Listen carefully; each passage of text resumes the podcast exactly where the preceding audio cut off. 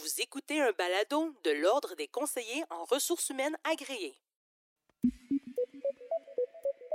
Bienvenue à RH le balado, où l'on analyse et échange sur des réalités actuelles et parfois tabous du monde du travail ayant un impact direct sur les humains et leurs activités professionnelles.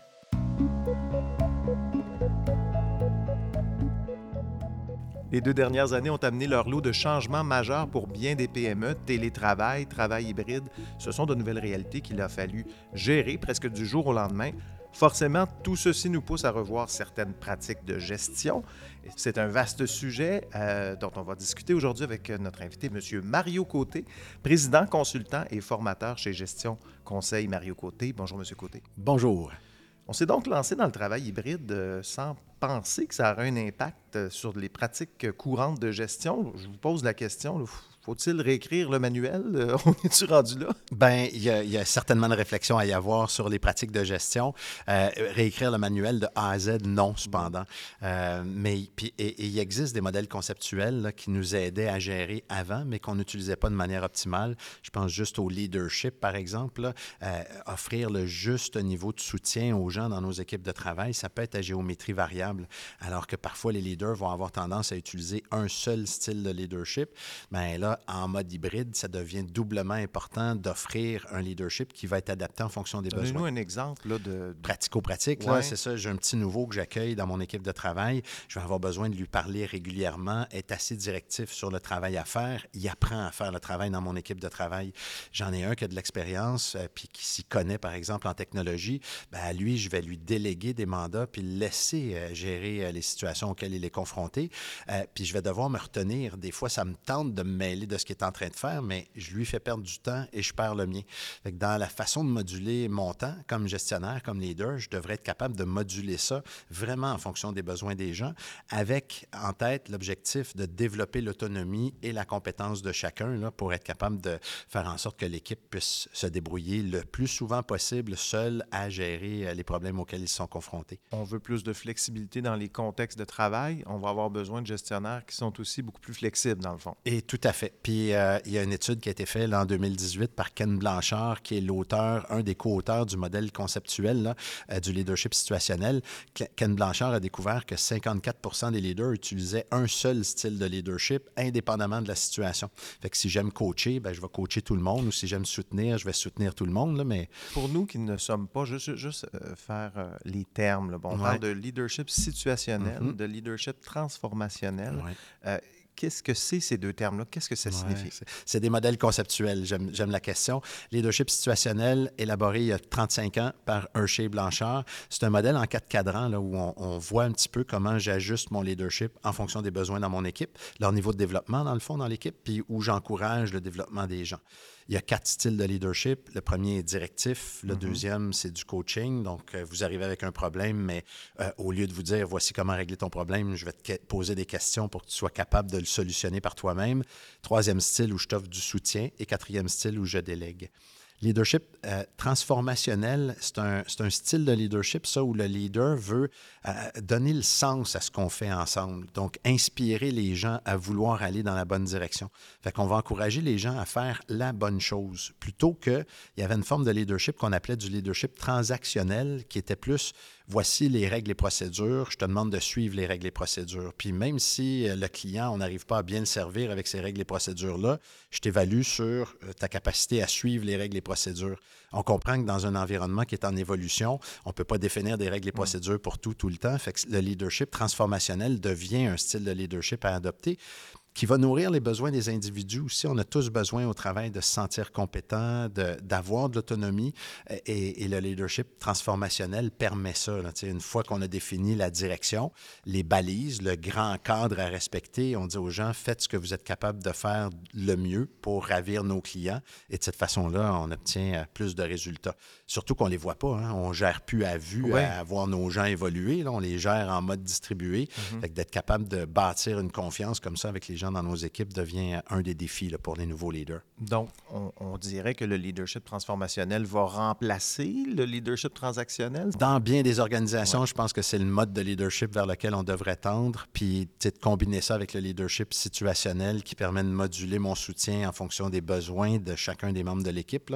Euh, c'est des modèles, en tout cas, qui peuvent nous inspirer. Puis, quand vous disiez en introduction, est-ce qu'on réinvente le manuel de gestion? Euh, il y a des théories qui existent, il y a des modèles qui ont fait leurs preuves, des modèles qu'on n'appliquait pas de manière optimale avant la pandémie, mais là, qu'on doit se forcer à appliquer de manière plus optimale. Puis, je pense que ça passe par la, volonté des leaders à se développer et l'investissement dans le développement des gestionnaires dans les PME. Avez-vous un exemple de ces modèles qu'on qu'on a inventé, qu'on n'appliquait pas, puis que là, ben, la pandémie a fait en sorte que ça s'est présenté. On doit utiliser ben, le leadership situationnel. Moi, quand je vois un gestionnaire qui, euh, dans son équipe, parle plus souvent à un membre de l'équipe parce qu'il lui a confié une nouvelle tâche puis il n'a pas la compétence, là, j'ai un leader qui utilise le modèle leadership situationnel de façon optimale. Euh, puis quand j'ai un leader qui ne se mêle pas là, des problèmes qu'un membre d'équipe est en train de vivre parce qu'il sait qu'il a la compétence, là, on est vraiment à utiliser le plein potentiel du modèle de leadership situationnel. Je le rappelle, là, M. Blanchard a fait une étude en 2018. Il s'est intéressé au style de gestion des leaders, puis s'est rendu compte que la majorité des leaders, 54 là, un sur deux, utilisent un seul style de leadership, indépendamment du besoin du membre d'équipe. C'est ça qu'il faut qu'il évolue. Là.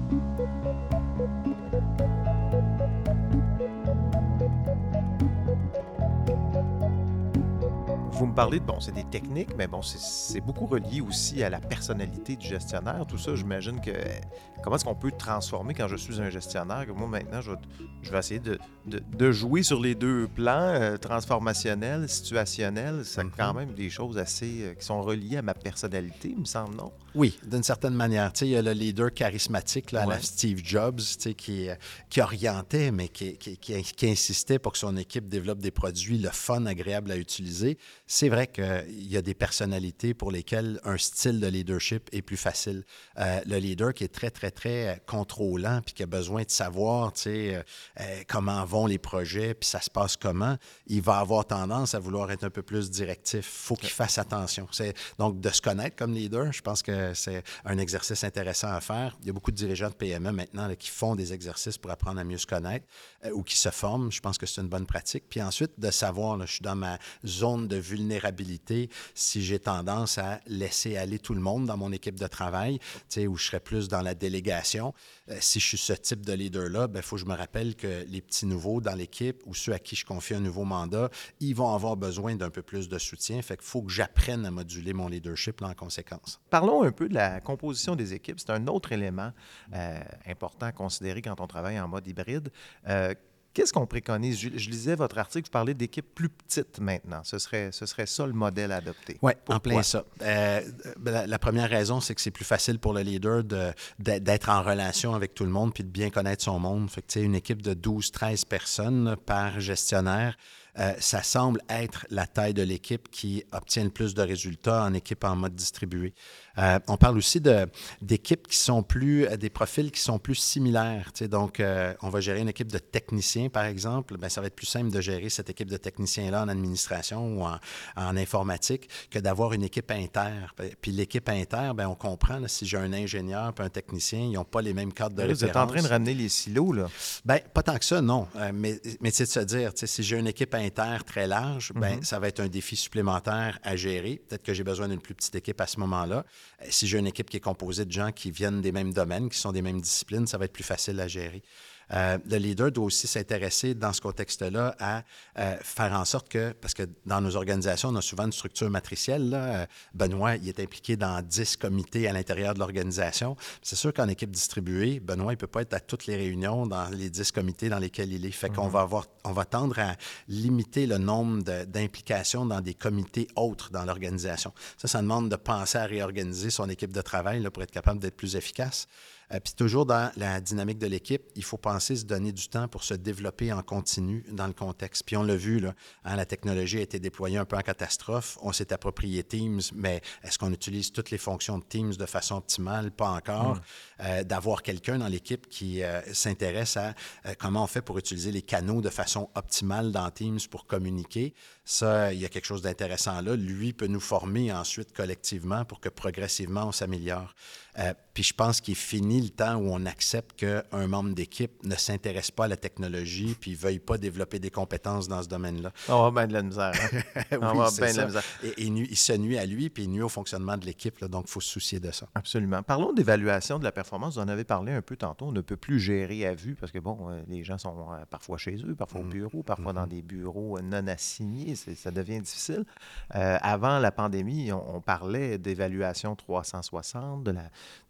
des rétroactions multiples, donc on laissait de côté l'évaluation annuelle.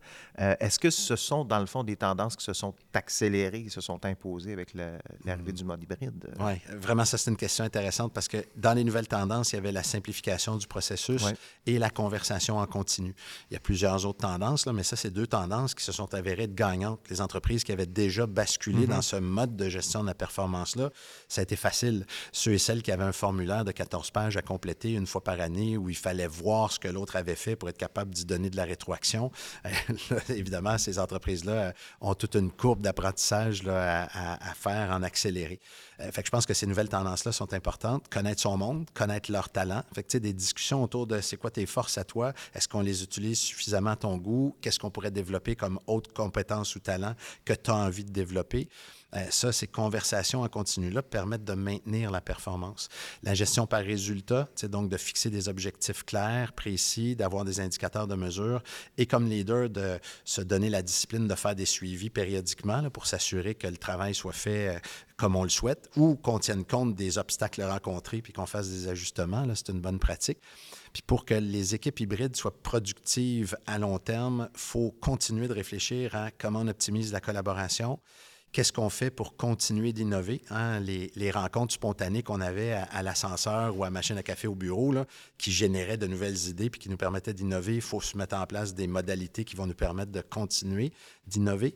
Euh, puis il faut se soucier du bien-être des gens. Euh, on l'a vu pendant la pandémie, là, pendant un certain temps, les gens allaient moins bien.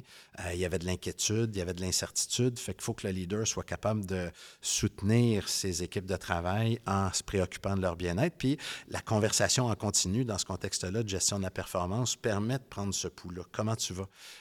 Est-ce que ça va bien globalement? donc là, mm-hmm. j'ai accès à de l'information pour voir comment on peut te soutenir si nécessaire. Ou peut-être que toi, tu pourrais soutenir quelqu'un dans l'équipe qui euh, a besoin d'aide. Et c'est de coordonner ça qui fait qu'on va obtenir une performance optimale. Les indicateurs de performance euh, qu'on utilisait jadis pour évaluer les employés, qu'on utilise encore, sont-ils à revoir, ces indicateurs-là? Là, je vois des pratiques à géométrie très variable. Euh, si on a, par exemple, quelqu'un qui arrive en poste, euh, puis qu'on a une description de tâche ou euh, un profil de compétences attendu dans l'exercice de ses fonctions, ça, c'est un indicateur qui peut être le fun. Mais en début de carrière ou en intégration en poste, de réévaluer ça systématiquement à chaque année, là, on alourdit le processus, puis ça ne sert pas à grand-chose. On va, on va dire en gestion de la performance dans les nouvelles tendances que ce, ce sur quoi on veut attirer l'attention, c'est ce sur quoi c'est ce qu'on devrait mesurer. C'est donc de tout mesurer tout le temps, là, ce qu'on faisait parfois en mm-hmm. gestion de la performance, avec des objectifs précis en lien avec ton type d'emploi, des objectifs à atteindre, mais après ça, les compétences clés liées aux valeurs de l'organisation, après ça, le profil de compétences, après ça, un plan de développement individuel pour que tu te développes. C'est là où on alourdit le processus d'une manière euh, euh, trop grande, puis qu'en mode distribué, on n'est plus capable de gérer. Là. On n'a pas le temps de voir tous ces volets-là en continu. C'est vraiment d'attirer l'attention sur toi, tu as cette force-là, on aimerait ça l'utiliser plus souvent. Qu'est-ce que tu dirais de nous représenter davantage dans des colloques, dans des congrès, puis OK, on va se donner un objectif à atteindre, c'est ça qui va être l'élément à travailler au niveau de la performance. Moins de chiffres, moins de lourdeur, plus d'humains, plus de conversations au quotidien. Très beau résumé. Voilà. Merci beaucoup, M. Côté. Ça fait plaisir. Vous pouvez entendre ou réentendre tous les épisodes de RH Le Balado de l'Ordre des conseillers en ressources humaines agréées via les rubriques Balado ou Podcast des plateformes Apple, Google Play et Spotify.